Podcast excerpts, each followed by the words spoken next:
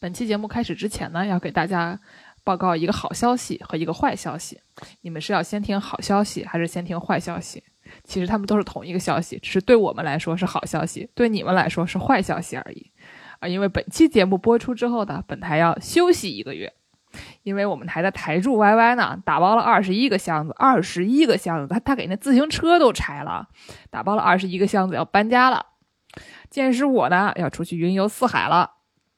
助攻呢，他报了一个铁 T 夏令营，准备去练习锯大树、砍大树、搬大树了。所以说，这个漫无止境的八月，你们自己找点节目听听吧啊！九月见了您呢。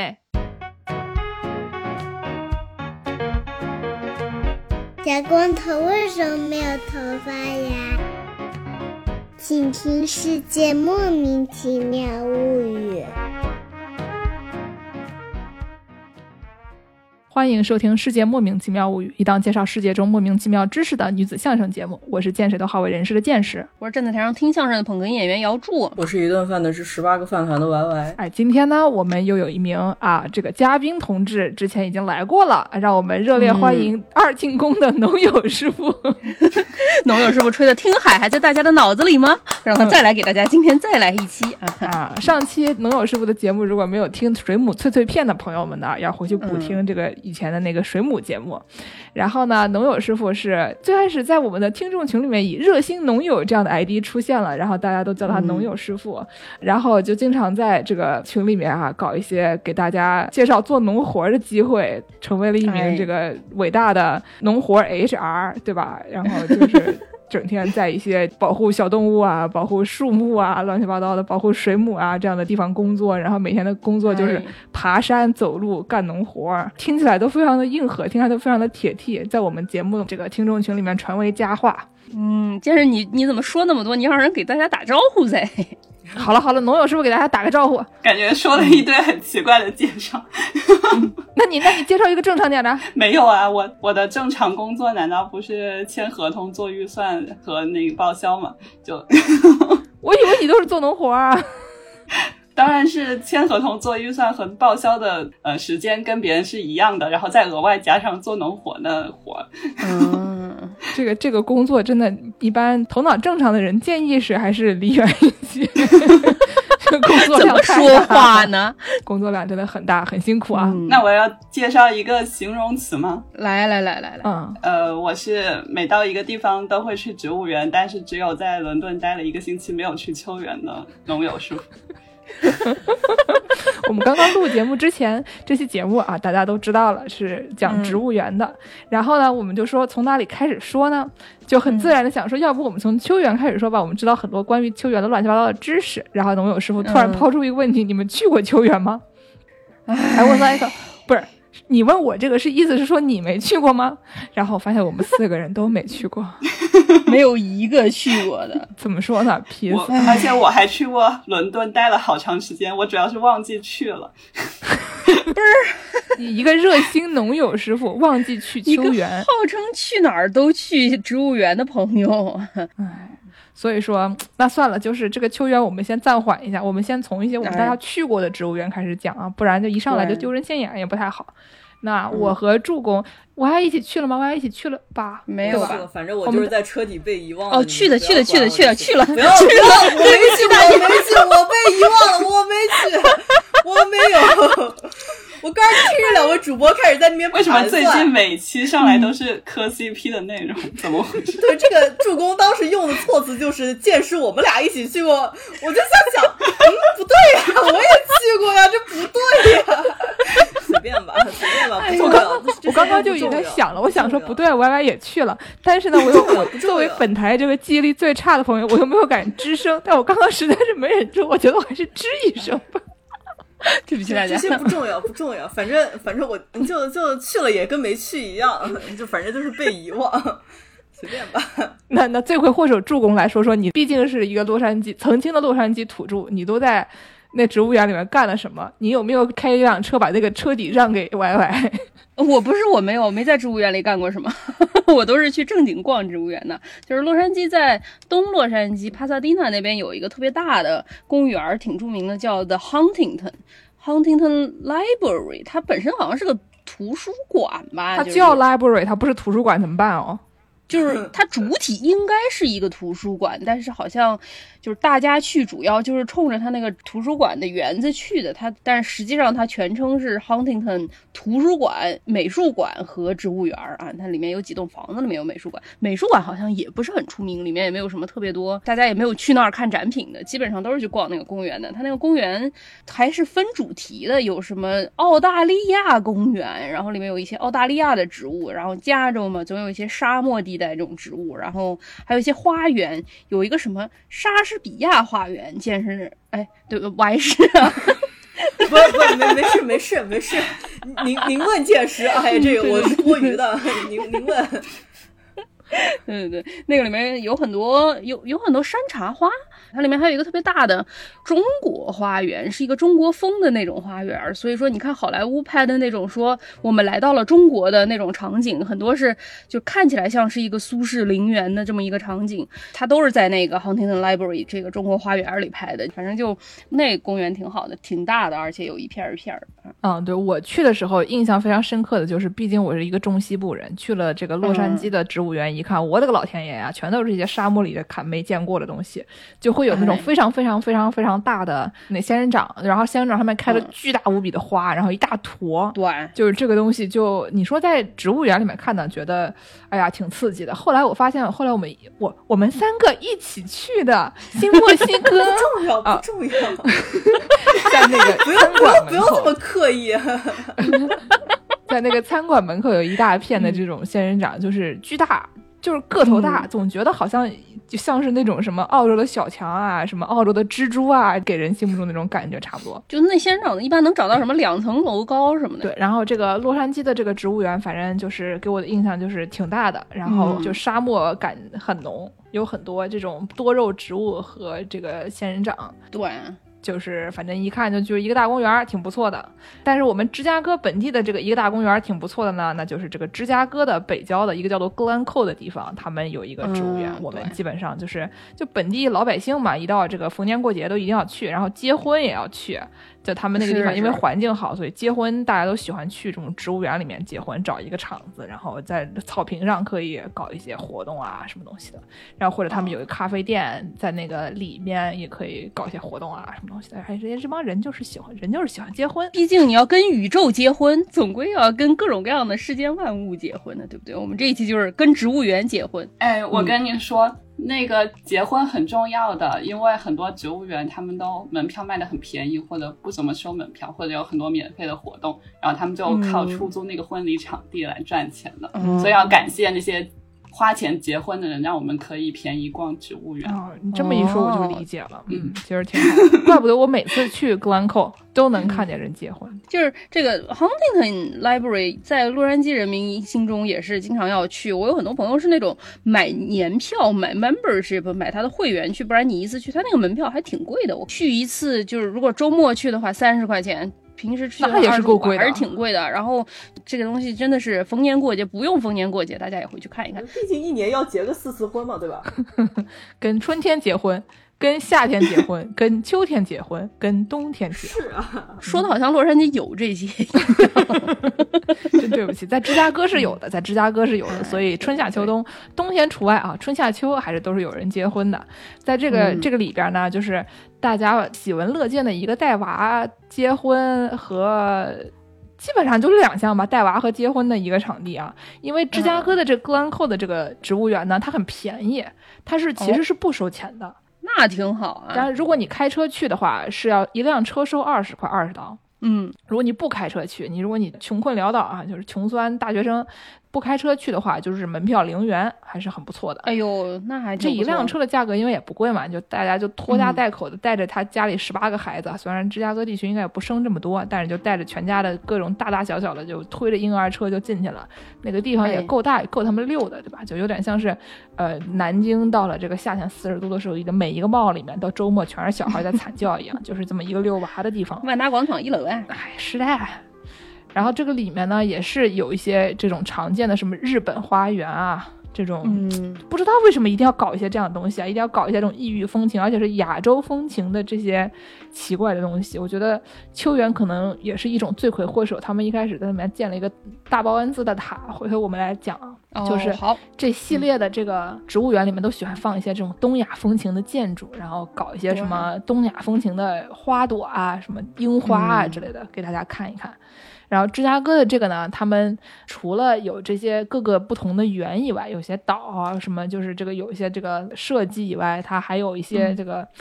怎么说呢？像所有的植物园一样，有的那种节日气氛的活动，比如说到这个哦万圣节的时候，他们就会整好多好多个南瓜，一千个南瓜啊放到哎那边，呦，让他们一千个南瓜呢，说是找专业人士啊，找艺术家们雕刻的，每个刻的还不一样。但是你过去一看，就是其实你说它不一样吗？你说不一样就不一样吧，那种感觉。行吧，在那个嗯路边上放了很多的这样的南瓜，然后呢，还邀请当地的居民，大家过去一起这个叼南瓜，带着南瓜去叼南瓜，或者你可以在那边买南瓜叼着吧，反正就是一个这种很中西部、很土的这么一个合家欢乐的家庭式的这种东西，对，一个活动。你这个把南瓜带回家，他们也不吃，我感觉还是有点浪那个费啊。南瓜不是用来吃的，我刚想问，那南瓜弄完了能吃掉吗？就它它那种南瓜就不是用来吃，它不好吃就。专业雕刻南瓜。装饰性的南瓜，对，但是就是你想想这个事情，其实有点对吧？你每年浪费这么多雕刻性的南瓜，你也不能喂猪。不是你把它雕了，其实还好啊。我还听说过有那种就是南瓜你不雕，有的人就懒得雕嘛，就放在门口作为一个装饰。但是有的时候有秋老虎，这秋天天并不是很冷的时候，南瓜放门口放一段时间，它会爆炸，哎呀，在门口吐一地。我刚想说，如果你南瓜放着不动的话，那也算一点就碳储量，你没有增加什么碳排放。但要是爆炸就不好说。不是它不是烧了，就是它那个里面熟太透了，气体太多了，可能发酵啊还是怎么回事，它就啪在你家门口吐一地瓜子儿，还挺难清理的。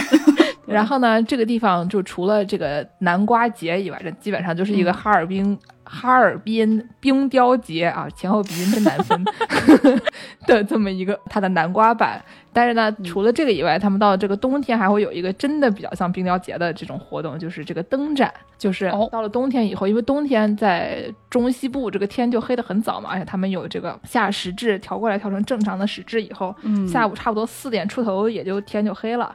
所以呢，这个嗯植物园，你说你一个室外景点就不太好挣钱嘛，对吧？他们就搞一些这种晚上的活动，然后讲让大家一起过来看他们的灯啊，这个是收钱的，这个好像要三十块钱一个人，还是比较贵的，但是也挡不住芝加哥人民。你说这帮人，他们到冬天实在是没得什么事情可以干，不冷吗？元宵节夫子庙啊去过，啊还记得我们之前老早以前说过南京那夫子庙灯节的时候，你提一灯笼回来挤成一风筝嘛，就是什么概念？我都能被挤成那风筝啊，真的。大家都爱在冬天出去看灯，这是传统艺能。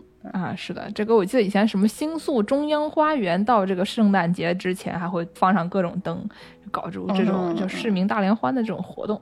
总之呢，这个格兰蔻植物园啊，一年四季都有各种各样的内容，还是一个这个市民休闲娱乐的绝佳圣地啊！推荐在哦芝加哥或者周边地区的朋友们前去观赏。真不错，那我们下面差不多铺垫好了吧？差不多可以讲我们大家都没去过的秋园了吧？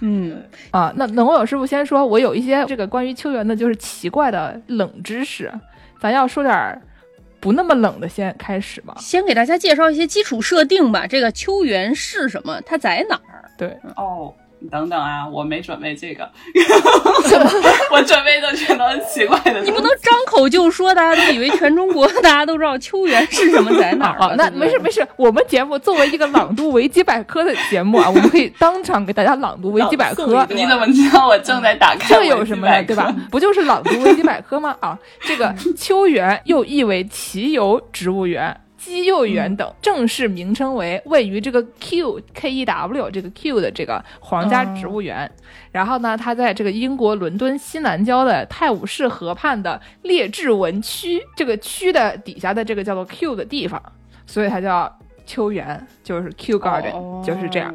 然后它是这个英国原来是英国皇家的园林，收了五万种植物的样子。基本上，你全天下已知的所有植物，就是至少西方人吧，已知的所有的植物的七分之一，他们那里都有，还是一个很大的一个 sample，很挺厉害的。挺好呃，的。是这个联合国认定的世界文化遗产，是不是很厉害？哦，啊，然后呢，就是这个东西它的它是怎么来的呢？就咱们还记得 腓特烈吗？我你别考我，我不会啊，我不会。啊，这个其实不是那个腓特烈啊，就以前有很多的腓特烈嘛，就这有一个叫做这个威尔士亲王，这个 Frederick 这个人。这个人他是哦什么？乔治二世的长子吧？就这个人，他是这个威尔士亲王腓特烈，就是有有的时候把它翻译成这个，但是其实那个 Friedrich 和英国的这个 Frederick，就是它翻译是不一样的，所以有的把它翻译成腓特烈好像有点有点怪，所以一般还是叫弗雷德里克。然后这个人的的老婆，他的遗孀奥古斯塔王妃，让人在这个庄园里面见的，所以这是一七五九年的事情了。我们大家比较熟悉的那个德国的那个腓特烈二世吧，那已经是比他更晚的了，好像是什么伊丽莎白女王是他的姥姥，所以就我为什么要说这个？为什么要讲这跟宇宙结婚？就是人为什么要掰扯这个 总之就是是它是一个这个一七五九年建成的这么一个东西，嗯，然后呢，到一八四零年的时候，它就交给政府管理了，后来就变成了一个这个国家的一个东西。本来以前是一个相比之下是私人的庄园里面的一个园林，然后后来它就变成了国家的东西。然后因为它这个地方特别厉害，东西特别多，然后它建的也非常早，所以就基本上大家讲到植物园，第一个想到的很多人就第一个想到的就是秋园，因为他们不管是在这个学术方面，还是在这个展品的，就是 也不能叫展品吧，就他们所收藏的各种类型的植物方面，都是一个非常就非常大、非常厉害啊，就是最更高、更快、更强的这么一个地方。所以，好了，我们现在是不是可以讲不正经的东西了？这个维基百科读的差不多了吧？对，毕竟咱们也没有个人经历，也没有人去过这个东西，非 常尴尬。我听了一脸懵逼。嗯 嗯，我知道的关于秋园的冷知识啊，都是非常久以前听说的，所以有可能现在不一样了。就当时剑师跟我说是要讲秋园的时候，我表示我见过的关于秋园的最厉害的东西，就是有一个堆肥方案，就他们有一个很大的一个场地是用来堆肥的，但实际上应该很多的植物园或者是公园应该都有一个这样的场地。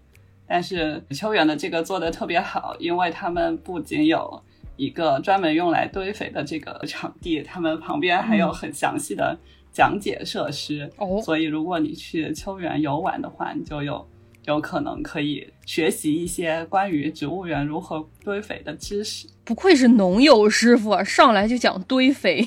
嗯，虽然我们没有去过，但是在这个堆肥场地附近能闻见味儿吗？我觉得这是一个嗯令人深思的问题。嗯我。我理解是很好的堆肥场地，应该是没有什么太不好的气味的。哦，应该就跟一般的那个就自然腐烂的那些东西一样，是没有什么特殊的气味。原来是而这样且冬天是不是会挺暖和的？这个堆肥一堆就会 温度比较高，它不要爆炸取暖就可以了，好吗？不是，它它真的可以取暖。就以前我们介绍过那个欧洲人种菠萝嘛，然后菠萝是热带植物，他们为了保证那个室内温度，就是在周围堆肥嘛，对吧？对对对，农友师傅在这个文档上面写的是说，他有一个三页纸的秋园堆肥，方案我可以提供。我给大家念一下这个秋园堆肥介绍里边说的嗯这些东西。他说，哦，基本上秋园每天都可以产生大概二十吨的园林类的垃圾吧，可能是这个意思。嗯然后因为我们知道植物园里面它每天都要修剪啊，然后修修树枝啊什么的，然后会产生很多的园林垃圾，然后每嗯天秋园有可能会产生二十吨的园林垃圾。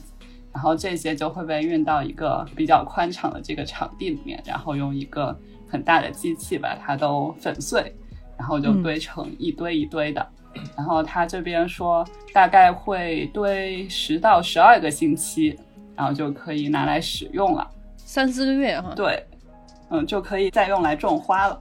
然后之前我还给剑师发了一张照片，是一个人推着一个小车，那个小车里全是堆出来的堆肥嘛。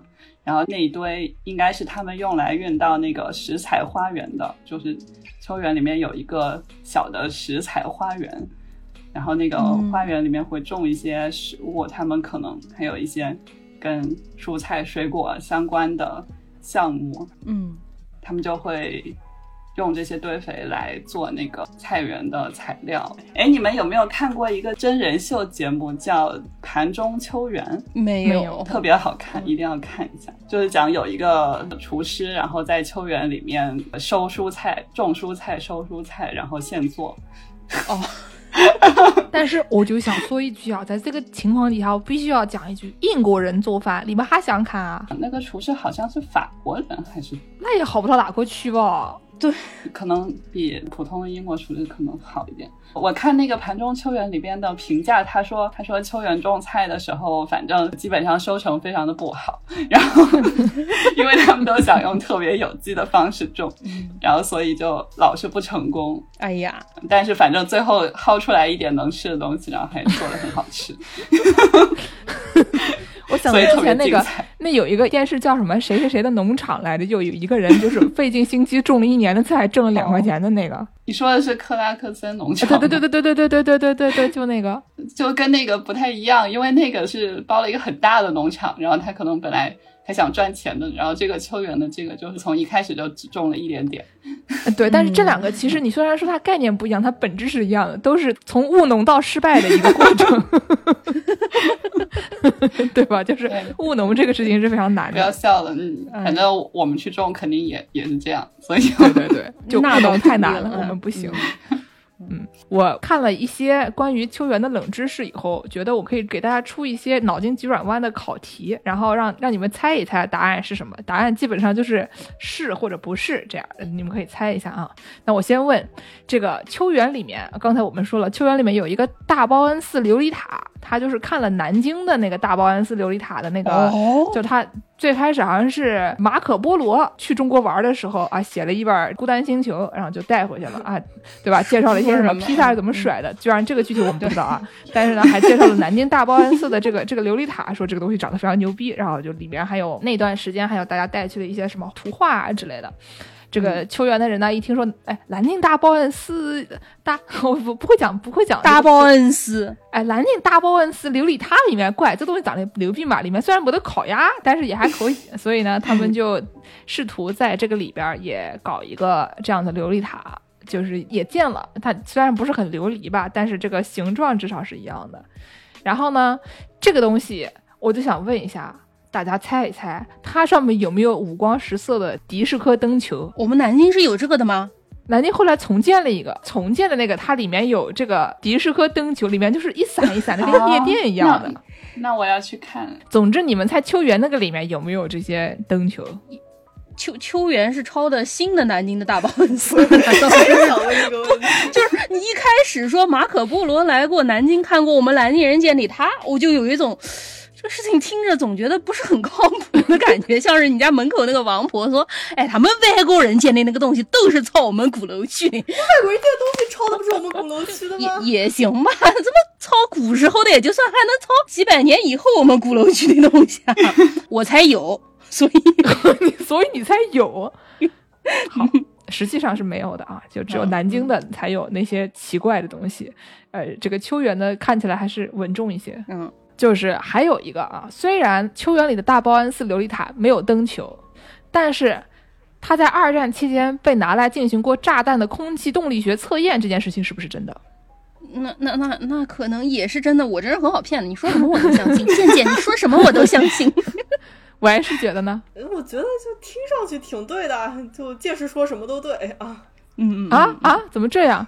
就是这个的确是被拿来做过这个空气动力学试验。当时他们就是想找一个比较高的塔，然后在这个比较高的塔上面呢，可以靠扔炸弹，然后算一下他们这个流速啊什么东西的。就找了半天，后来发现说，还这个大报恩斯塔不错，所以他们就在这个地方进行了一些试验。哦，就是这样。然后，那么英国的第一只袋鼠是不是住在秋园的温室底下的秘密地道里面？什么玩意儿啊？这也太具体了吧？什么这是谁编的？这这还是门口那大妈 编的吗？你们猜猜呢？不是太具体了，我觉得听着就像假的。嗯，啊，真的吗？袋鼠住在你说不带那个密道我还信，你说住在秋园的温室里面，听着还挺对的，对吧？毕竟可能伦敦也是一个天天超不过十七度的地方，但今今年高温不算。但这个他为什么要住在密道里呢？这听上去很奇怪啊！怕他跑哎，哦，好，还追 吗这？是一个就袋鼠 training for 马拉松的概念是吗？嗯，嗯，就这个是假的，但是呢，秋园有英国第一只袋鼠和秋园的那个棕榈园底下有地道，这两件事情都是真的。就是最开始这个棕榈园底下的地道呢，是用来把这个燃料传输到他们的这个温室里面去的。嗯然后后来他们这个温室里面还有什么把那个烟传走的，也是走这个地道。反正就是它一方面可以把这个煤运进来，另外一边一方面可以把这个烟运出去，所以它这个底下是有那种挺大的可以过人的那种地道的。嗯，然后呢，最开始这个第一只袋鼠就是从外国运到英国来的时候，也是秋园它的第一个落脚点。所以就是嗯这两件事情都是真的，但是我没有想通的是，为什么秋园还有动物园的这个功能啊？它是是不是也是一个蓝净红散的概念嗯，我记得欧洲的好多动物园跟植物园都在一块的，哦？可能反正都是就是对吧？殖民地带回来就 就东放一 西放一个。对对对。哦，刚才忘记讲了，说因为他们刚才二战期间不是说拿来进行过炸弹的空气动力学测验嘛，然后他们在这个嗯后来那个二战的闪电战期间，敌军就往这个球园里面说是扔了三十多个炸弹，然后破坏了什么标本馆、棕榈馆、温带馆和睡莲馆，反正什么人呢，往这里边扔炸弹？你说说这德国佬的一个个的 低矮啊！哎呦，然后呢，曾经有过两架飞机都失事掉在秋园里面，你你们猜是不是真的？这个我信，因为秋园的位置我记得离机场特别近。对，但但这这园儿有多大？两架都掉它里面，也够倒霉的。百慕大三角是吗？啊，这个必须要说，就是秋园它这个飞机掉进去的时候是分别是一九二八年和一九三八年，嗯，所以就是当时这个飞机呢，它不是很大。对吧？就是它都是这个一九二八年的，它是只能坐一个人的，哦它是一个那 single 当时有没有机场还不一定呢，可能跟机啊？对，一九二八年还不一定有机场呢，但是就是后来就可能约定俗成了，他们老掉在这边，就想说，反正对吧？反正要掉的，给你修一个场地掉。对对对，一九二八年呢，这个飞机是失事了，但是这个飞行员跳了一个伞下来，然后没有受伤。哦，后面的第二个飞机失事呢，是那种挂着广告牌的，就后面就是那种写着说 “Better Call Saul” 之类的那种啊，广告。对对对对，就后面挂一个广告的那个帘儿那种。对对这个呢没有失事，这个好像就是飞机出了什么问题，所以它迫降在球员里面了，所以它不能完全说是哦掉在里面了的。这个就是没有人员受伤。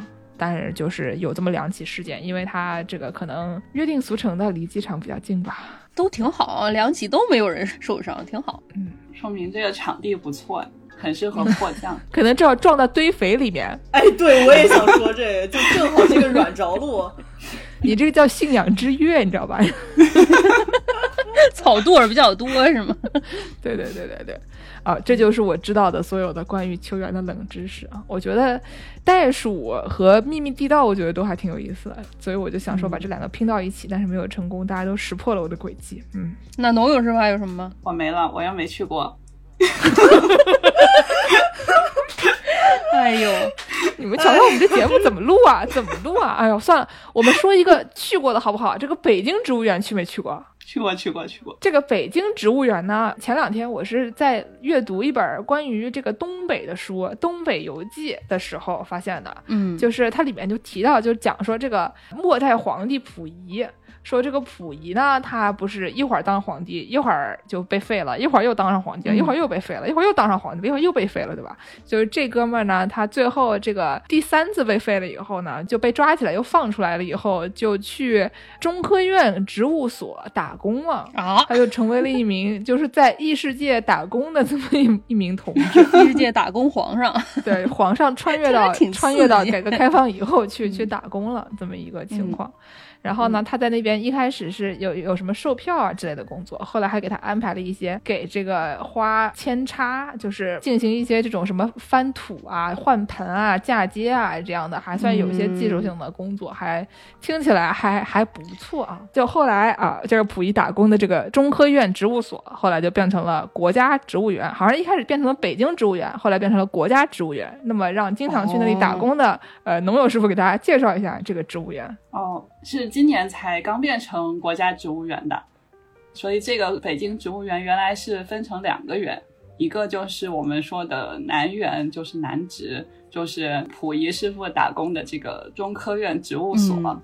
然后这个中科院植物所呢，基本上呃是一个做研究的植物园，所以它里边有很多的珍稀植物啊，然后就有一些可能全中国都没有几棵栽培的植物，在他们这儿有栽培，嗯、所以就是特别是一些资深植物爱好者非常喜欢去的一个地方。然后呢，它的北园就是原来的北京植物园，就是所谓的北植，嗯嗯，其实这两个地方只隔了一条街。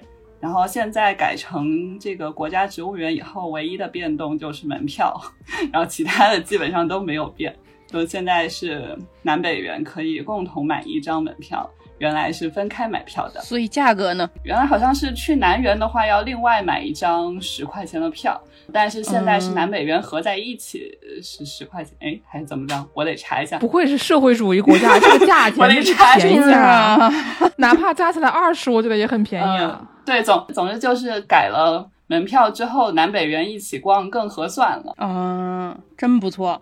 我觉得还是不错的。然后，但是呢，他开发票报销比原来更不方便了，所以 对我们在里面工作的人来说有一些不便。现在你去北园，然后你买了门票需要开发票报销的话，你就需要要不就是给你一块钱的定额发票，要不就是给你一百块的定额发票，反正就是没有正正所以你要去。十次，然后把那十张门票给他，让他对，然后他给你一张一百块的发票，然后、哎然后如果你想南北园一块去的话呢，南园还得跑到中科院那头去开发票。我的天哪！哎呀，嗯，但我觉得对普通游客来说还是更加方便了，只是由于他们刚刚改成国家植物园，所以开发票有些不方便。嗯，然后还有一点呢，就是原来在南园还是中科院的植物所的时候，我们经常有一些爱好者会装成中科院的学生，然后大摇大摆的走进去，这样就不用买门票，请问怎么装？请问这是能说的吗？就是只要大摇大摆的走进去，因为其实其实南园原来逛的很少，因为南园没有嗯北园的那些景点，就是它也没有温室。也没有什么花海，也没有樱桃沟，也没有什么香山卧佛寺什么的，全都在北园。然后南园就只有植物，哦，他做研究的嘛，所以说没有那种东西。对，嗯所以一般都是研究植物的才去。然后嗯，大家就即使不是研究植物的，也假装自己是研究植物的，然后就大摇大摆地进就只要你有脸就可以进，对吧？哎，应应该没关系吧？植物园不会找我麻烦吧？我说的都是一些古老逃票方式，现在不行了啊！现在国家植物园一起买票，总共也就二十块，朋友们，帮帮忙吧！本身收入都是靠结婚的朋友们，那个也不贪你这点门票钱。还是大家多去植物园结婚，哎，嗯，嗯，然后北京植物园还有些什么呢？哦，对，刚才说到南直没什么好玩的，然后说那些厉害的景点呢都在北直。北直是这样的，他们是非常的大，有什么樱桃沟，然后嗯香山的卧佛寺其实也也是从北直进去。哦，对，然后进去可以上樱桃沟玩，可以爬香山什么的。嗯，说到爬香山，要不再说说北直的逃票吧？就是 对，这这个这个工作人员的逃票行为啊，真的就是 让人觉得不知道是高尚还是可耻，因为他们工作人员进去都是有工作要做的。不是不是不是，工作的时候还是光明正大的从正门进去的。然后，但是呢，就北京驴友之间有一个比较有名的逃票路线，其实大家也不是差那几块钱，就是想爬山玩嘛，然后就很流行从什么百望山穿越到香山，再穿越到植物园，反正就是有一些比较偏门的路线。然后其实不偏门，就是在在徒步圈都是非常知名的路线，然后可以翻越香山进到植物园里，都是很有名的。好的，我在大学的时候曾经参加过两次这样的逃票活动，然后只成功了一次，另外一次我们迷路了。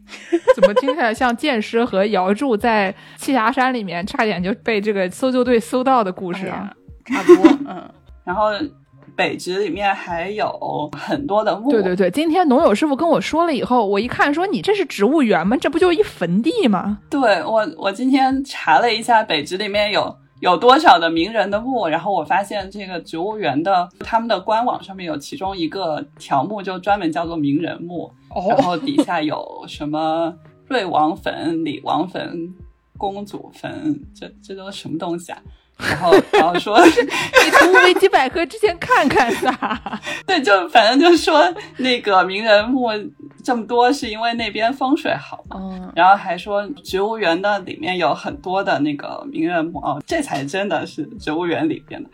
这个呃，有什么孙传芳墓、梁启超墓、王希同墓、张绍曾墓、高人山墓，反正就是有很多名人，然后其中有嗯几个大家应该都是听过名字的。主要就是梁启超听过，梁启超师傅的墓好像是梁思成设计的，好像是。嗯嗯嗯，嗯，好的。毕竟是儿侄嘛，那我们再说一个广州的华南植物园吧。哦，说一下华南植物园里有哪些墓是吗？啊怎么怎么怎么突然变成了一档清明节节目啊？这是啥玩意儿？就是这又是阴间节目，真的是阴间节目第二弹。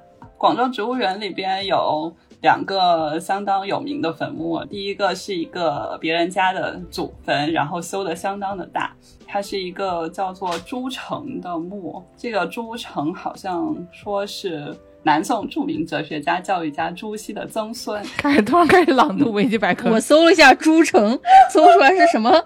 传承制袜有限公司董事长啊，不是呃，的，是朱熹的朱，然后澄清的澄。对，同名的有一个袜子公司的董事长也叫朱澄，这就跟那个什么锦湖料鞋垫儿一个道理是吗？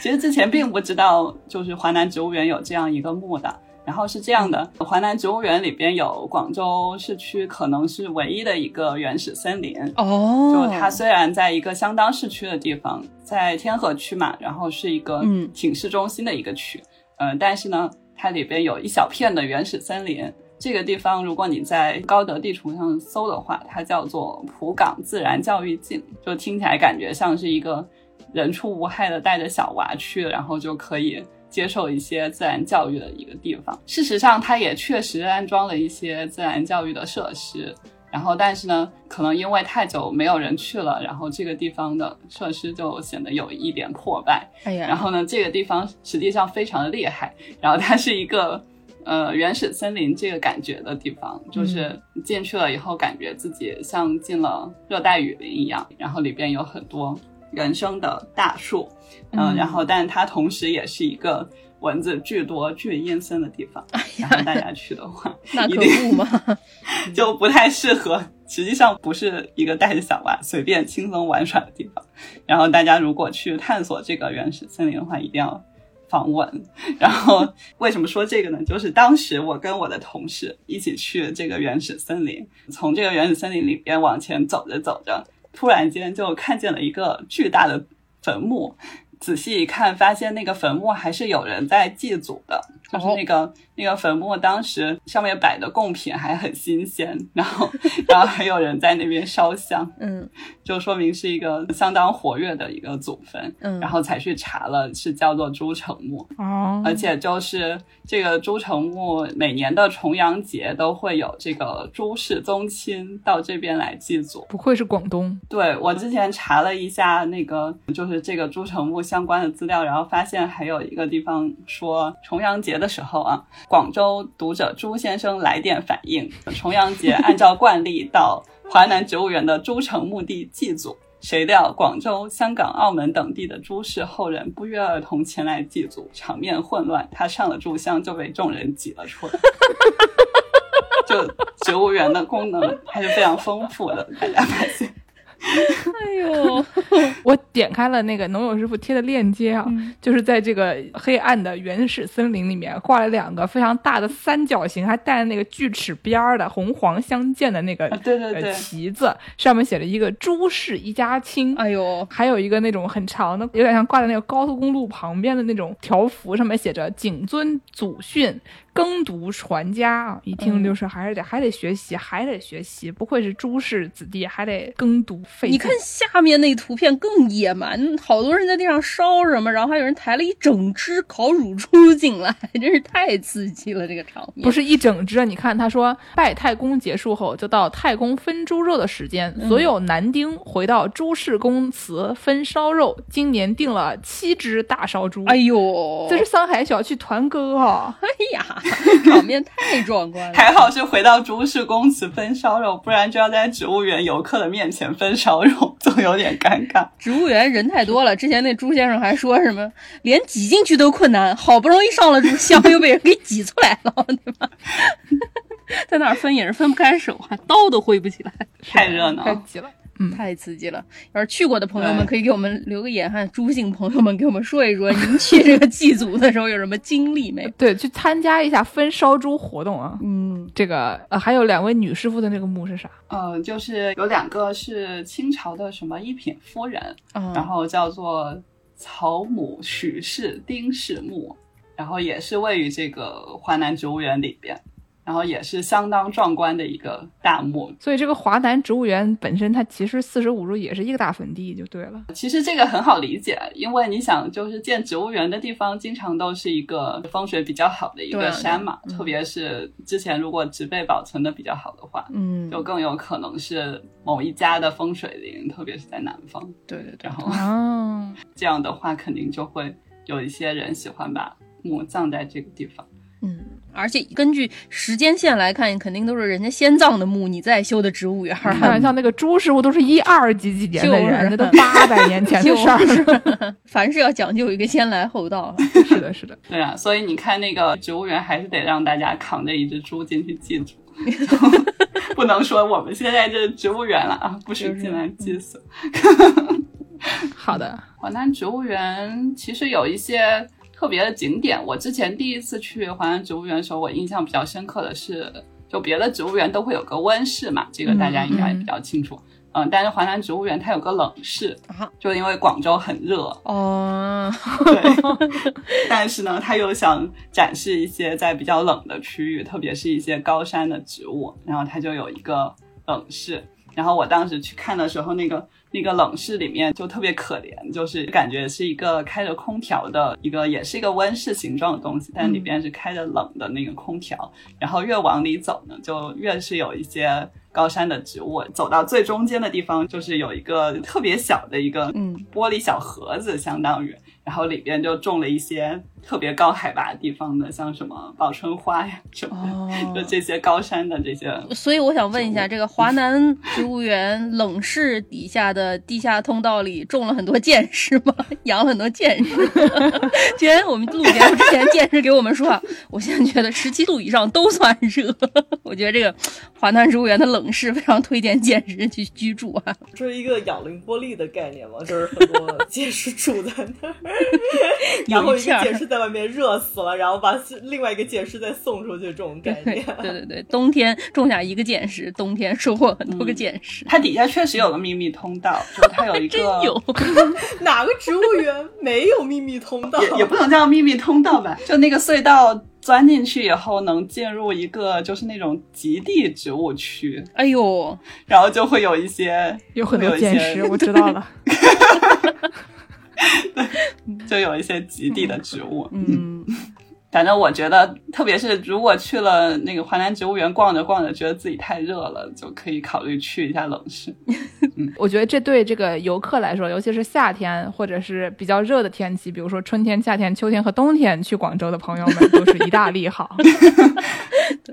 说的很对。那在农友师傅给我们介绍一个你老家的植物园吧。对，厦门植物园它叫万石植物园，然后是因为这个万石植物园在一座山上，在一个小山包上面，然后这个小山包呢，它是属于叫做花岗岩滚石地貌，然后里边有非常多的大石头。嗯所以叫万石植物园。当然也可以进行就是逃票和翻墙的这个活动。就我小时候去，这节目见识狂说回来我好？开心啊！我最喜欢做的两件事情：翻墙和和逃票。还有住在那个冷园的地下室。对，住在极地植物区啊。哎，呃，就是逃票进植物园好像也是一个厦门人非常喜欢干的事情。虽然可能植物园的朋友如果有在听的话，听到可能会有点不高兴，但是呢，我从小就经常跟着我家人一起逃票进入植物园，然后就从我家。出发，然后翻过一个小山包就进了植物园了，就非常的迅速。我家就在植物园后那都，不能算是逃票，然他后只是没有走正门而已，就是就在你家后门儿，这是。对，只要翻过一些前面说的这个大石头，然后就可以进入植物园了。嗯，其实后来我就发现，我小时候经常走的那条路其实被封了。但是直到前两年回厦门的时候，还有有人邀请我说，要不要一起逃票去一下植物园？就他们又发现了新的逃票路线。我觉得这个节目已经 Q 到我们上次 讲紫金山的那期节目，就里面我爸妈因为是这个本地人，住在紫金山旁边，开车三分钟的地方，所以经常进去遛弯儿。每次就是想进那个苗圃啊，就会发现不同的门，因为那边的老头老太经常想要把那个地方弄开，然后进去遛弯，里面有一些花啊什么的。然后经常他们就会跟我说，哦，最近哪条哪条路被封了，但是我们又发现了一条新的路，这样。哎呀，真是恐怖啊！这个本地居民想要不花钱进各种什么花园、植物园的这个想法，真是抵挡不住。还是开一个那个本地会员制，你稍微便宜点儿，给大家买一张年票嘛，对吧？也不用这么千辛万苦的翻山越岭了。其实逃票进的人，很多人都有那个年票，嗯但是大家就是喜欢那个爬山进去的感觉。要的就是这个感觉，行吧？啊好的，而且植物园它的它的这个挣钱不是还是靠大家跟植物园结婚吗？是吧？是 还说那个厦门植物园的这个山上还有一些比较奇怪的东西，比如呢？因为厦门以前是不是属于前线城市嘛，嗯所以厦门的每个山头上其实都有碉堡，然后植物园的山头上也不例外。就万石植物园里面应该有若干个碉堡，应该挺多的。嗯然后呢，它的这个山顶上还有一个叫国防园的地方。这个国防园呢，它其实是一个驻军的地，嗯但是这个国防园里边是可以游客可以随便参观的。然后呃，里边有一些什么飞机啊、大炮啊，就是各种。淘汰下来的飞机、大炮和一些厉害的装备都在这个植物园里边的国防园里。你说别的植物园一般都是有个什么江园啊、什么木兰园啊、嗯什么蔷薇园啊这种，然后但是厦门植物 园里面有一个国防园，然后里面有飞机、大炮的展出。哎呦，然后这个植物园有个国防园嘛，它除了游客可以参观之外，它还可以让中小学生在里面进行军训。是一个军训基地。我中学的时候就在那个植物园的国防园里边军训，那你们军训是可以回家是吗？不可以，不可以，要住在那里边，哎呀，就是住在这个植物园的国防园里面。然后我当时听说的时候，我好高兴啊！就是你想一个非常喜欢小动物、小植物的小朋友，然后跟他说你要在植物园里面进行一个星期的夜宿，然后就可以进行一些什么植物园奇妙夜之类的。活动，然后哎没有，其实并没有啊，是在里面军训啊。这个植物园里面有墓地吗？有有有有，等会儿会讲到墓地的啊。然后当时我就去这个植物园军训之前呢，我就带上了一本这个昆虫记，然后我还带了一些就是手电筒之类的东西。嗯，在这个植物园里边军训的时候，晚上我不知道你们以前军训的时候要不要，就是有一个夜班站岗的环节，就半夜把你挖起来，然后站在那个门口站岗。然后大部分的小朋友都非常不喜欢这个环节，但我非常喜欢，因为夜班站岗的时候我就可以打着手电筒，然后在我对面的墙上灯诱虫子，然后我就可以看虫子。努努是不是这个小时候非常清奇啊，非常厉害？爱这是一个植物园奇妙夜的概念。厉害，呃，还还说啥？坟呀坟呀坟呀，啊，对对对，还有很多的坟墓，坟墓也非常多的，就是有一篇专门的文章，它叫《奇特墓葬藏身厦门万石植物园》，哦，然后里边有非常详尽的描述了厦门万石植物园里面的几十座坟墓，几十座坟墓，我的天呐！其中有和尚墓，然后有一般老百姓的墓，还有基督教徒的墓。就非常的还挺多元特 色。然后其中还有一座，应该厦门岛内唯一的一座明代的亭子墓，它是一个亭子的形状，然后在这个植物园的百花厅里边，就是一个平时用来展出花的展馆，然后背面就是一个明代的墓葬。嗯，然后呢，嗯、里边的和尚墓好像说有二十座左右，再加上一些其他的普通百姓的一些普通的坟墓的话，应该我觉得说几十座还是比较保守的。嗯 嗯，然后我记得以前小时候爬山嘛，就经常会在植物园里边会坐在别人的祖坟边上野餐的，所以是一个 坐在别人祖坟边上野餐我餐，们坐在高高的 祖坟上会面。旁边，哦，就是里面还说有一个祖坟是这个民国时期去世的一位母亲，是一名基督教徒，有中英文的墓文，显得非常的厉害。哎呦，就是什么朝代的都有吧，说是有宋朝的坟墓啊，什么明朝的坟墓啊，嗯然后有这个一直到这个二十世纪的民国时候的，什么年代的都有。嗯刚才给大家说了这么多，在植物园上坟，在植物园军训，在植物园吹空调的一些知识，嗯听起来虽然对游客很有用，但是跟植物没有什么关系啊。那我们嗯最后给大家介绍一些这个正儿八经跟植物稍微有点关系，但是仔细一想好像也没什么关系的内容啊，就是这个植物园到底是怎么回事啊？对吧？对啊就是我要说的是什么呢？我要说这个植物园它到底是怎么来的？哦就是先给大家说一个故事。嗯就我比较擅长什么东西呢？我比较擅长这个德国的那些死掉的白人老头啊，相关的一些知识我知道的比较多。然后呢，就是其中有一个很有名的啊这个歌德。哎，歌德呢，众所周知，他虽然是一个诗人，但他自称是一名科学家啊。他哎搞的那些科学呢，虽然不是很科学，但是他在他那个年代已经算是比较科学的了。比如说呢，他写过一本书关于这个植物的变形，哦，这个英语叫做 metamorphosis，就是这个植物从一个形态变成另外一个形态的这种变形，有的也有叫变态。他说啊，植物的所有变化，这是他认为的。他认为植物的所有变化都是同一种器官，在不同的条件下、各种变化的形态下，完全按自然的规定而发生的。哦，就是他认为这个叶子呀、果实啊、花萼等等这些乱七八糟东西，其实是同一个器官，就是他们在嗯不同的阶段进行一些变化。就是虽然我们现在知道他这个怎么说呢，不能说是非常正确，对，但是呢，也是一番心意。就他那个时候琢磨出来的这个，就他观察出来的、琢磨出来的这么一套理论，也是通过了一些就是科学的手段得出来的一个结论。嗯，当然后来呢，就是后世大家对于这个植物的形态有了更加深入的了解，但是在这个十九世纪的时候吧，他已经努力了。然后他这个东西是怎么发现的呢？你知道我们歌德有多努力吗？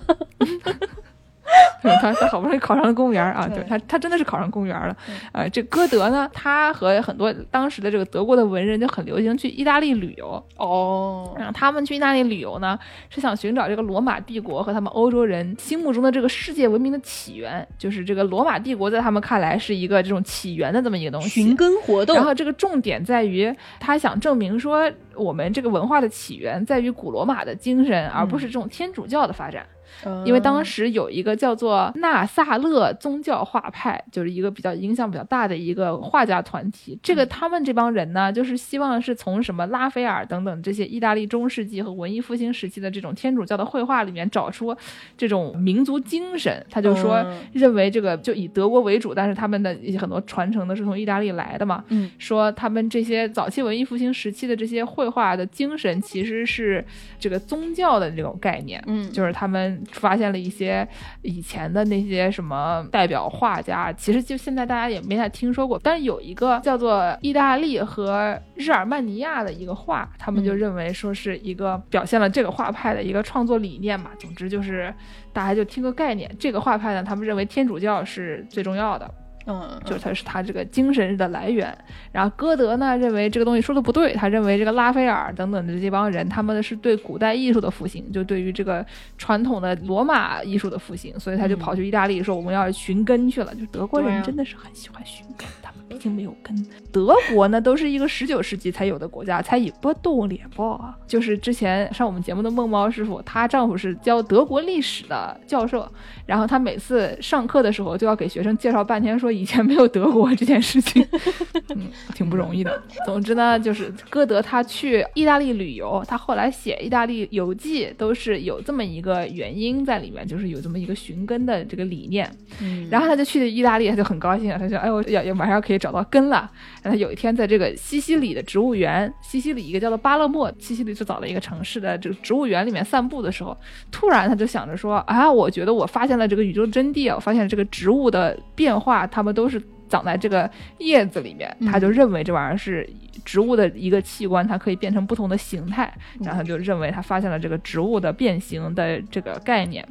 然后呢，他还跟他的对象这个 Charlotte von Stein 这个人写信说啊，我发现这个大自然这个书好好懂啊，我现在好开心啊，我发现了这个宇宙的真谛了，我已经学废了。我已经学废了。对对对对对。但是有一个什么问题呢？嗯，他去的是一个植物园。哎，他也不是进了一个什么森林啊，什么东西的，他去的是一个植物园。这个植物园呢，它是有设计的，有设计，这个 super 口设计的音怎么又出来了？哎，他呢，这个巴勒莫的植物园是大概一七几几年的时候设立的，然后最开始是根据林奈的分类法搞出来的。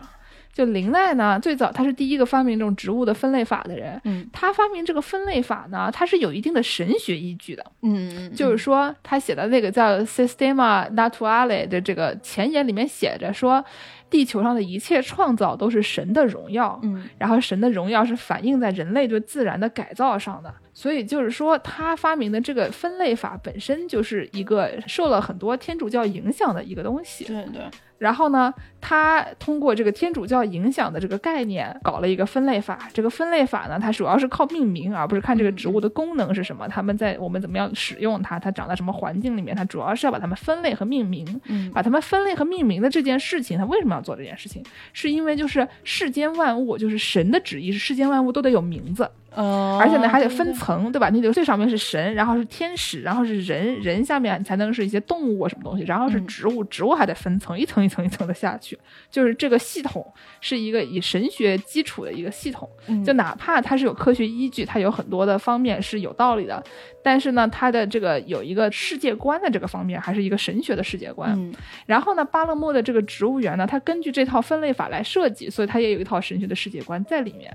然后呢，它比如说把什么花跟什么花种在一起，什么草跟什么草种在一起。歌德在里面发现了宇宙的真谛的时候，你很难想象他这个宇宙真谛，它到底是不是一个神学的宇宙真谛啊？你就不知道了 对。它本来不是要证伪人家的那个神学的那一套吗？那他可能又把自己绕进去了。嗯，另外呢，还有就是歌德他是怎么学的这个植物学这件事情很可疑。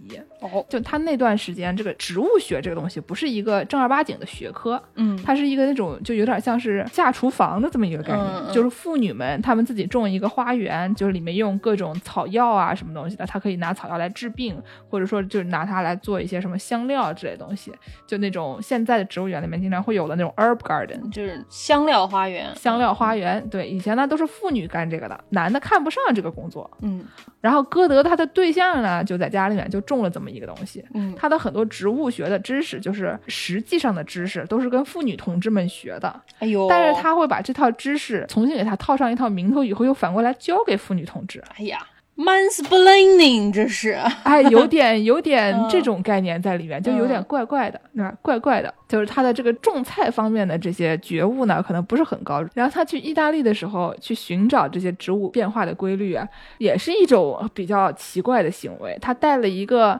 向导，一个小男仆，哦就是有一些论文里面管他叫一个 boy servant。嗯然后这个人叫腓特烈，没完了这是。这孩子叫 Friedrich Gottlieb Dietrich，嗯怎么还押韵呢？对吧？就是这个小腓特烈呢，是一个自学了一些这种林奈的分类法，自学了一些植物学的知识，农村长大的这么一个小腓特烈。哦，然后呢，他因为是农村长大的，所以他对于这个种菜啊、挖草药啊等等这方面有很深入的研究。他们全家都是干这个的，嗯，他们全家都是这种相当于 TripAdvisor 的这种本地导游。那个叫什么地地陪地陪，对对对对对，哎，所以呢，歌德他去这意大利旅游的时候呢，他他有点像是像在 TripAdvisor 上面抱团，参加了一个那种中产阶级当地旅游项目。比如 Airbnb 的什么 day 哎 tour，对对对，就那种东西。然后呢，从本地导游那边就购买一些对于这个山区啊、土地、大自然的这些知识。你去参加一个农家乐，然后这个农家乐这个农夫给你讲一讲我这地里种了啥。对，所以这就是你他的这些知识，他觉得他是自己观察到的这些知识，其实都是英文说就是那种 heavily curated，就是他这些东西都是经过包装、经过精心的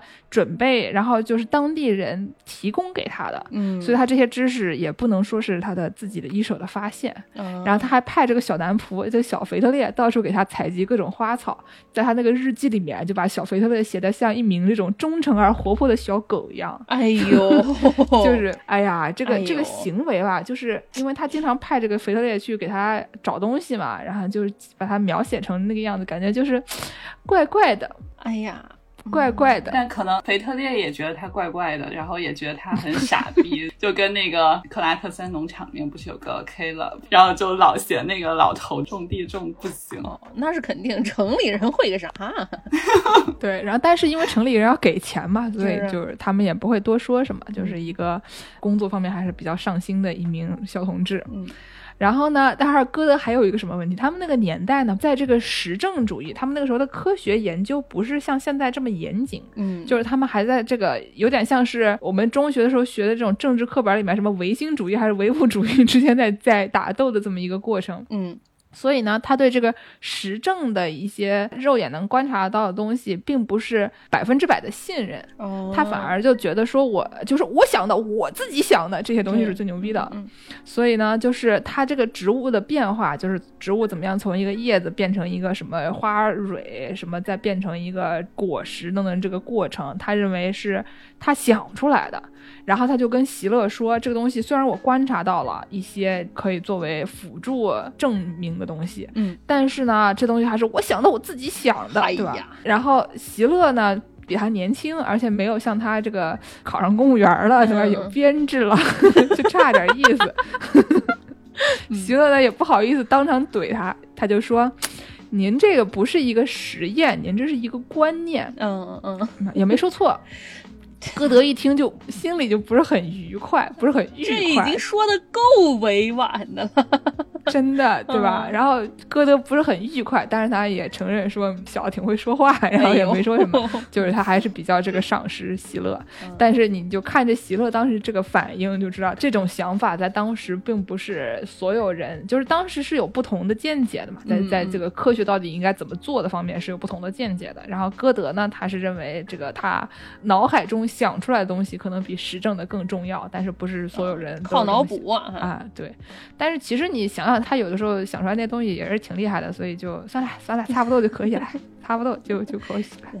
然后当时跟他同时还有一个红宝，红宝也挺厉害的，就是跑去南美洲找了各种各样的植物，但这个哥们儿是正儿八经的，是去做了一些采集的事情的。然后而且他特别喜欢南美，去了南美就不想走了。哎呀，南美多好啊，暖和呀！哎呦，对不起，见识不喜欢。嘿嘿见是活不了的那个地方啊。他回到柏林以后，据说就把家里的那个暖气开特别热，大家都不想去他。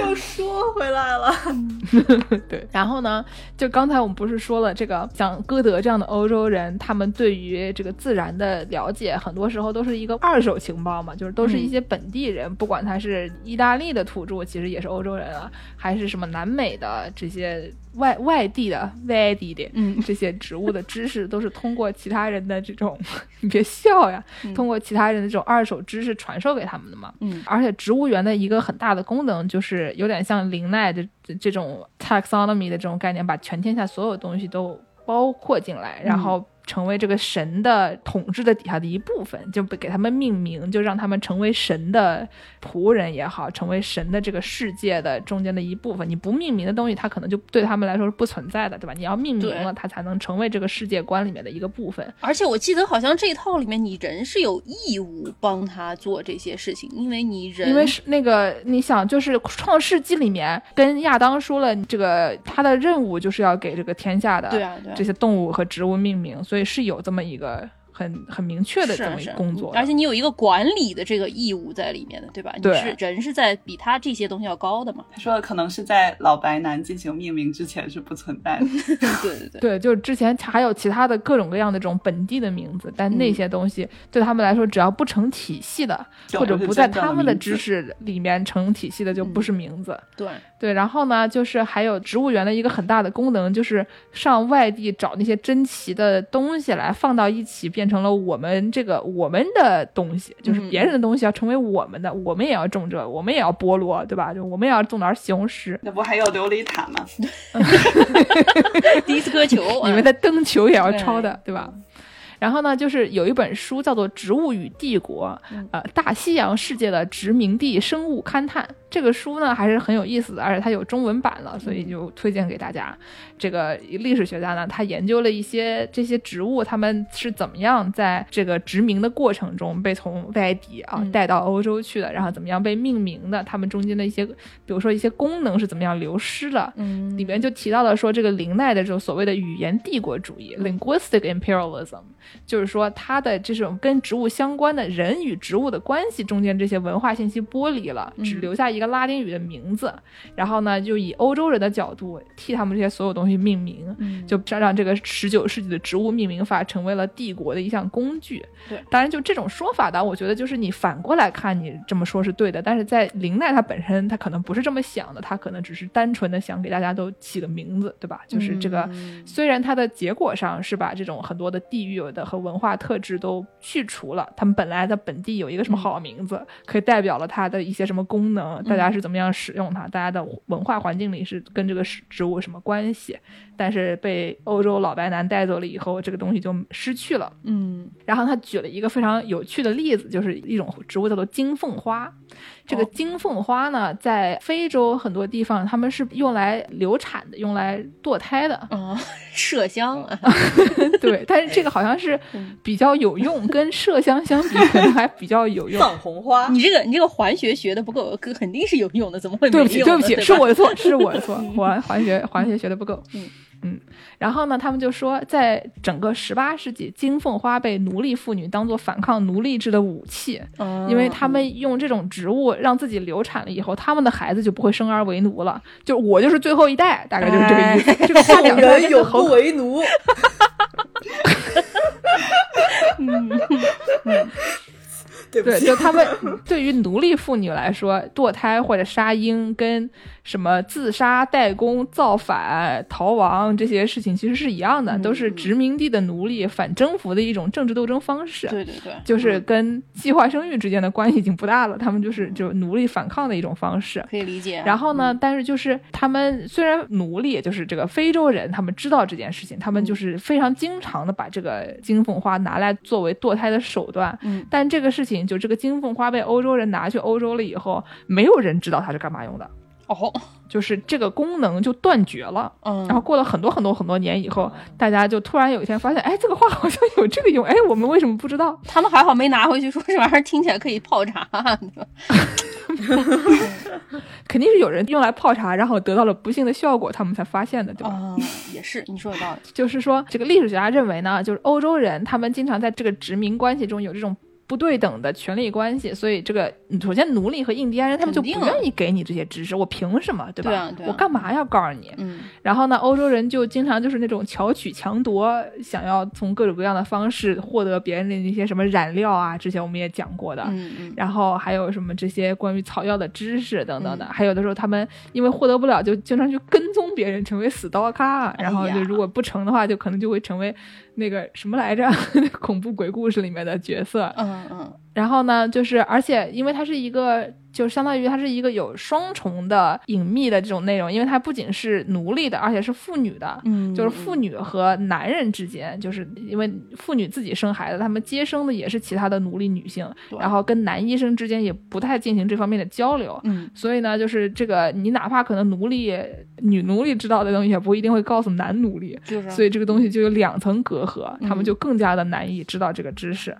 所以就是这个红宝后来是震惊的发现，说什么印第安妇女用草药堕胎以后没有危及性命，然后他们就是在这个十九世纪、二十世纪以后，大家再重新去研究的时候，才发现了这个事实。嗯但是呢，就是因为他们知道的人也不说，然后呢，而且这个跟流产相关的这些信息，在天主教国家他们也不是很愿意，对吧？就是基督教国家也是啊，他们就是对这个事情觉得不是很好。嗯而且呢，它里面还有一个论点是说人口众多，因为当时的欧洲把这种人口众多当做是一个国家财富和王权荣耀的一个关键，或者说是帝国的命脉，对吧？那个年代这个存活率也并不高嘛，人从生下来到养大也不是那么容易的，所以说是对吧？行吧，嗯对，所以呢，他就关于金凤花的这个故事，他最后就讲说欧洲的这个生育观念，咱们宗教相关的生育观念，然后有这个性别文化，还有他们对于科学和政治经济导向，共同造就了这个欧洲人不知道金凤花是个啥，嗯以至于十九世纪的欧洲妇女逐渐失去了对生育的控制权。嗯这个论点是不是讲出来就听起来很大很厉害，对不对？实际上它只是一种花，他们不知道是怎么用而已。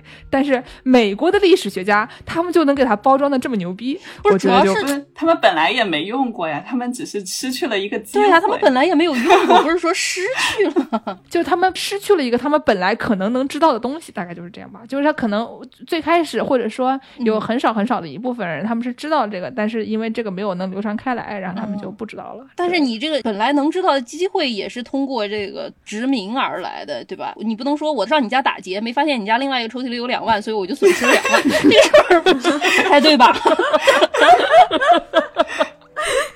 听着也没什么不对，感觉有一种嗯错过了一百万的感觉。其实错过的只是两万，对吧？也还好。嗯，我上个礼拜买彩票没中，哎呀，我那五个亿啊，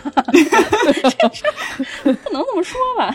嗯嗯，对，但是就是说，这是作为一个例子嘛，就是介绍了说欧洲的这种不管是植物园的这种体系，还嗯。是林奈为代表的这种就是给植物命名的这种命名法的这个体系，都在一定程度上把这个植物本身的它作为与人类社会之间的交流的这方面的价值，嗯和它就是作为一个植物的这种科学的那些，比如说命名啊，它的各种各样的就是分类啊，它的形态等等这样的东西剥离开来了。嗯所以说，本来我们知道的跟植物相关的东西，可能会渐渐就不知道了，因为它们被拆散了，对对吧？就、所以说，就是我觉得还挺有意思，就是每一个植物，它在不同的文化里面都叫不同的名字，对，然后这不同的名字之间可能就没有任何的相关联之处。嗯植物是一个特别明显的，有的地方它是以形状命名的，嗯有的地方它是以这种文化里面的一些相似一个什么其他东西命名的，有的时候它是以功能命名的，然后它不同的方言区讲的这些名字也不一样，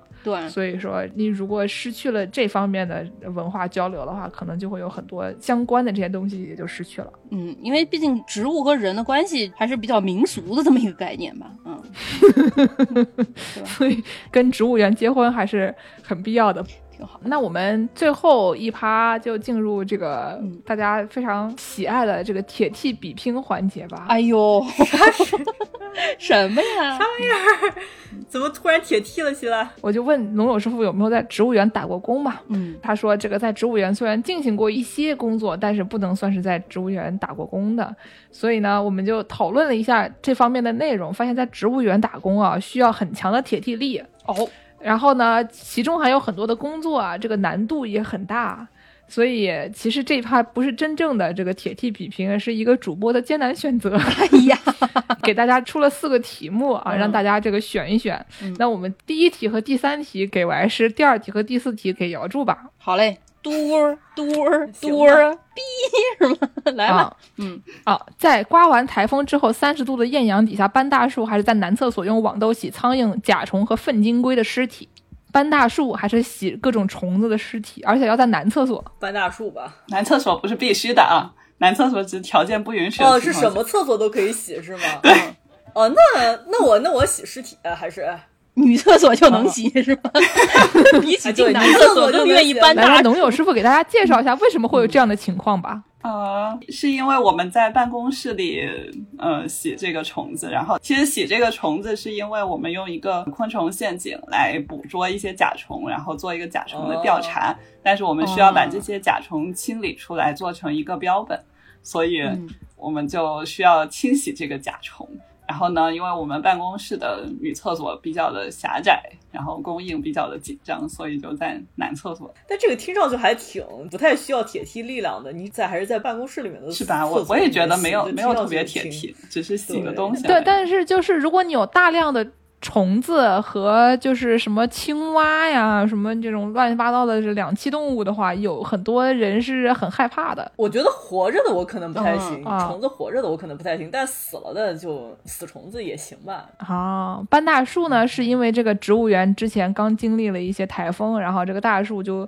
被刮断了，就掉在地上了，所以他们要把它这些枝锯掉了以后，把它们清理掉，要搬走，所以要因为台风过了以后，经常就会很热嘛，对吧？大艳阳天的，所以就是在大太阳底下搬大树。嗯，那我们出第二题啊，好来，是参加华南植物园的锯木比赛呢，还是在京西林场挖水坑的活动进行唢呐求雨仪式？具体在唢呐求雨仪式需要做些什么？是要挖水坑还是吹唢呐？吹吹唢呐我不会吹唢呐，我还是锯木吧，反正就是力气大，没有别的优点。啊？那如果是挖水坑呢？那那那挖水坑吧，锯木也挺费劲儿的。挖挖水坑，我讲实话比锯木还好一点儿，锯木那个挺费劲儿的，锯过的。啊、好的，那这两件事情也请能勇师傅介绍一下是怎么回事吧？呃，锯木比赛其实是也是跟前面的一样，跟那个班大树是一块的，就是嗯。比如说每次有一次台风，或者是有一些树倒了之后，嗯。嗯、就需要进行一些把这些树先锯成一块一块的，然后把它们搬走的这个活动。哎，那这两个能串起来吗？刚才说的搬大树，并不是一个搬整个一个大树的搬大树，而是一个搬一个锯完了以后的大树的概念。对，就是你首先得把它锯成一节一节的，然后你再搬那。肯定啊！你以为植物园这些人都是什么绿巨人吗？谁搬一整棵大树啊？鲁智深倒拔垂杨柳也不能这样比拼铁梯力嘛，比拼铁梯力，我脑子就是一个铁梯扛着一个大大树。不是铁 T，它也不是一个超能力节目。对，就是我我要给大家介绍一下什么叫做铁 T 啊，很多人可能就听着觉得很好笑，就是我们大家所说的这个铁 T 力，就是只是说一种怎么说呢，masculinity 的美称，因为我们大家都觉得这个，比如说男性特质这个东西听起来挺有毒的，对吧？对所以嗯。但是呢，又有一些，比如说你说力量很大啊，什么是比较友好啊，或者说什么乐于助人啊、嗯。乐善好施啊等等，这些是应该要被赞扬的一些特质呢。你要说他是男的的，总觉得有点有点不太好，所以我们大家就管这一类的东西，管它一律叫做铁 T 力。对，但是呢，它跟这个，比如说你的性取向啊，或者说你是穿什么类型的衣服啊，嗯就你是男是女啊，其实没有关系。就铁 T 力，它只是一个男子汉气概的一一个美称，种美德，对对对一种美德，这对。是一种美德，是人类应有的美德，每个人都对对，应该有人类应有的啊美德就是你力气大就是牛逼，能出去救火你就是牛逼。所以说完事儿我们回到刚才那个问题，既然说是人类必有的美德，哪个人类能一手抬起一整棵大树啊？你说那是超人类必有的美德好吗？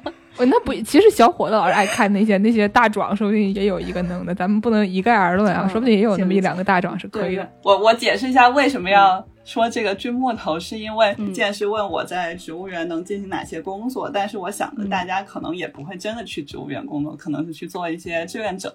呃，那我嗯。看到的就是志愿者进行的工作当中比较厉害的，可能就是在华南植物园的时候看见他们的志愿者在搬大树了。那京西林场挖水坑是怎么回事呀、就是它只是一个林场，然后它里面有很多的小动物，嗯、但这些小动物呢，有时候没有水喝，所以呢，哦你就会给它挖一个坑，然后让它可以积点水，以后的小动物可以从里边喝好水。可爱哦！嗯，然后同时呢，你又希望这个挖水坑的时候，因为这林场很高嘛，你不想要自己提着一大桶水上去，所以你就先挖一个水坑，然后你自己先放点水，然后你再吹个唢呐求它下雨，这样你就不用 用自己带的水背上去把它给灌满了。就是在男厕所洗甲虫和在这个星系林场挖水坑这两件事情呢，都是。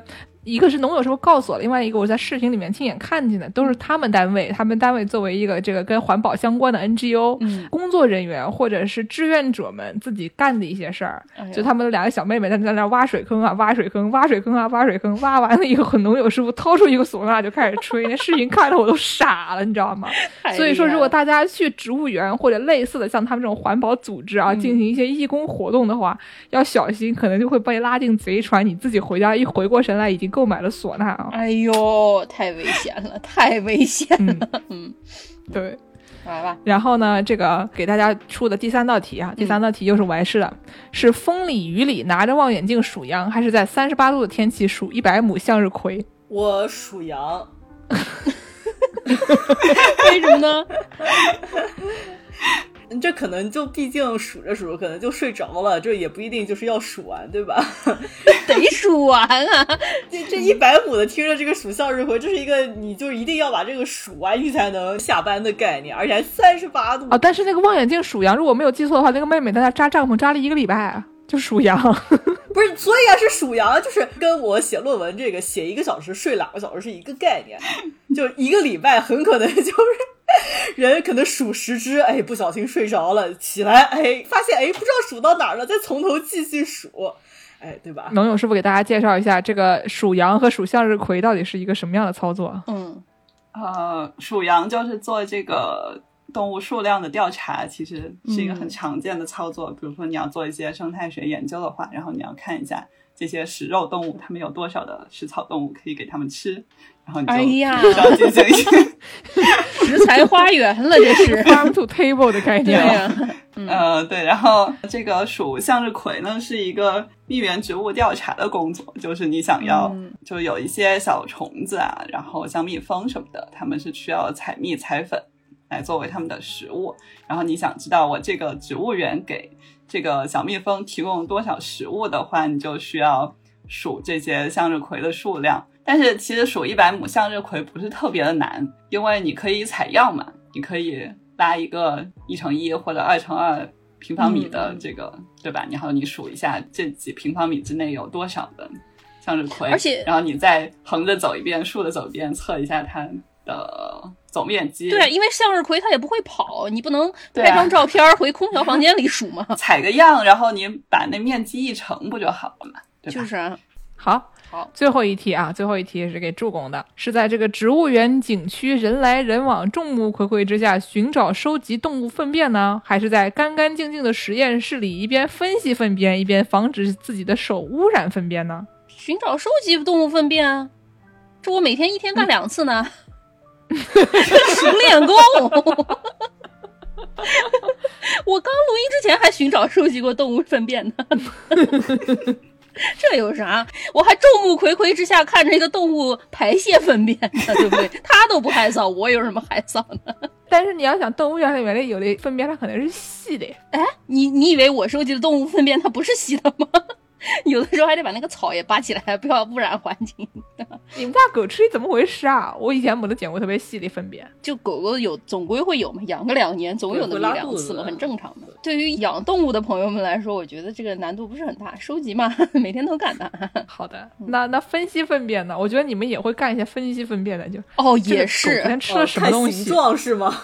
不是，就是看一看他之前吃的那个塑胶的那个玩意儿拉出来没有啊？那的确是要防止自己的手污染粪便啊。那农友师傅跟我们说说，这个在动物植物景区里面寻找粪便和在家里面寻找猫猫狗狗的粪便之间，这个 scale 方面有多大的区别吧？嗯，可能你就是在野外去收集粪便的话，你首先得找到那个粪便嘛，对不对？它不是现拉现收的，所以。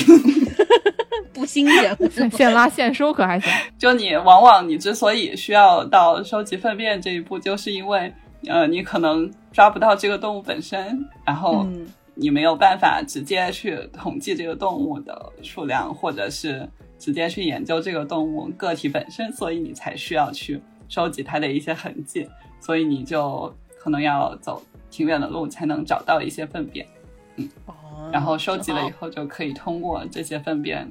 得知一些信息，比如说吃什么呀，辨别一些个体啊之类的。嗯，翻山越岭去找屎。哎，这个说着挺轻松的，实际上可能就翻了一天都没有找到屎，也也是很有可能。哎呀，找屎也不容易啊。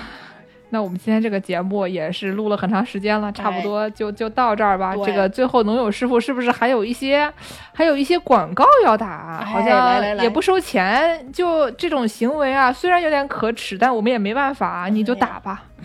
我刚才好像已经打了吧？我就说这个让志愿者去搬树的这个华南国家植物园，就是他们是新、也是新晋升级为这个国家植物园，就他们招志愿者的时间一般在七月底到八月初，所以如果各位农友对参与这些搬树、锯树还有其他一些活动比较感兴趣的话，可以关注一下华南国家植物园最近有没有开始招志愿者，七月底到八月初吧。哦，我们节目放出来的时候可能差不多了啊。嗯、就快了，就快了啊！要不结尾就给大家放一首我之前给朋友们写的歌曲，就是说有两位朋友，他们俩本来约着要一起去植物园，然后回头就被二加多少了，哎然后就呦反正就健康码就黄了，或者就是要不就是被隔离了啊！你也被封了吗？那首歌叫做《封了吗》，哦，反正也就一分钟，大家大概听听，就挺嗯乐呵的。好。后来他们还是能去成了植物园，但是好像已经是几个月以后的事情了。反正大家现在趁着能去，赶紧去啊！对，应去尽去啊。那感谢大家的收听，您可以在微信公众号、微博和豆瓣关注我们，也可以在微信公众号和爱发电平台给我们打赏。嗯，想加入农广天地粉丝群的朋友，可以在公众号后台回复加群。想给我们介绍甲方的朋友，可以在公众号后台找联系方式。基本上就是这样了，希望大家多去植物园，尽量别被黄马。嗯，好嘞，祝福大家，大家下期再见，再见，感谢农友师傅。拜拜拜拜。你说春天不是读书天，你说绿荫满地真好眠，你说办公室真令人生厌，正是时候逛植物园。你看池塘边的大鱼鹰，据说山茶象征着爱情，还有桃花、海棠和紫荆，去了绝对不虚此行。点开植物园的公众号，填表下载各种二维码，一觉醒来就接到你电话，你家是不是被封啦？封了吗？你家被封了吗？封了两天、三天还是十四天呢？封了吗？你家也封了吗？终于这次轮到你啦！疯了吗？你家也疯了吗？要做四次、五次、六次核酸呢？疯了吗？你家也疯了吗？说实话，疯的是谁呢？